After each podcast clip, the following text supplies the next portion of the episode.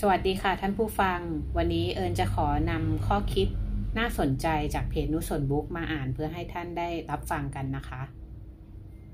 คุณสามารถทำสิ่งที่มุ่งหวังให้สำเร็จได้ แต่อย่าคิดว่าต้องสำเร็จในทุกครั้งในทุกสิ่งที่มุ่งหวัง หลายครั้งที่พวกเรากดดันตนเองมากซะจนเกินไป หรือแอบกังวลว่าจะตามคนอื่นเขาไม่ทัน จนกลายเป็นคนที่ยอมรับไม่ได้กับคำว่าพ่ายแพ้ หรือคำว่า ล้มไม่เป็น อันที่จริงไม่มีใครในโลกใบนี้ที่สมบูรณ์ไร้ที่ติ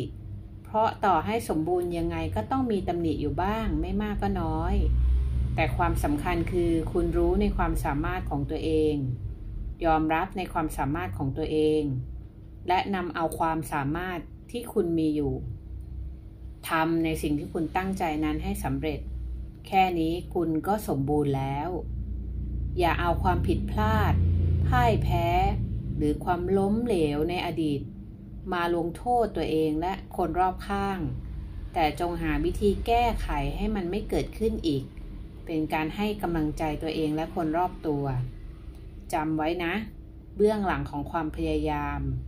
อาจจะไม่ใช่ความสำเร็จ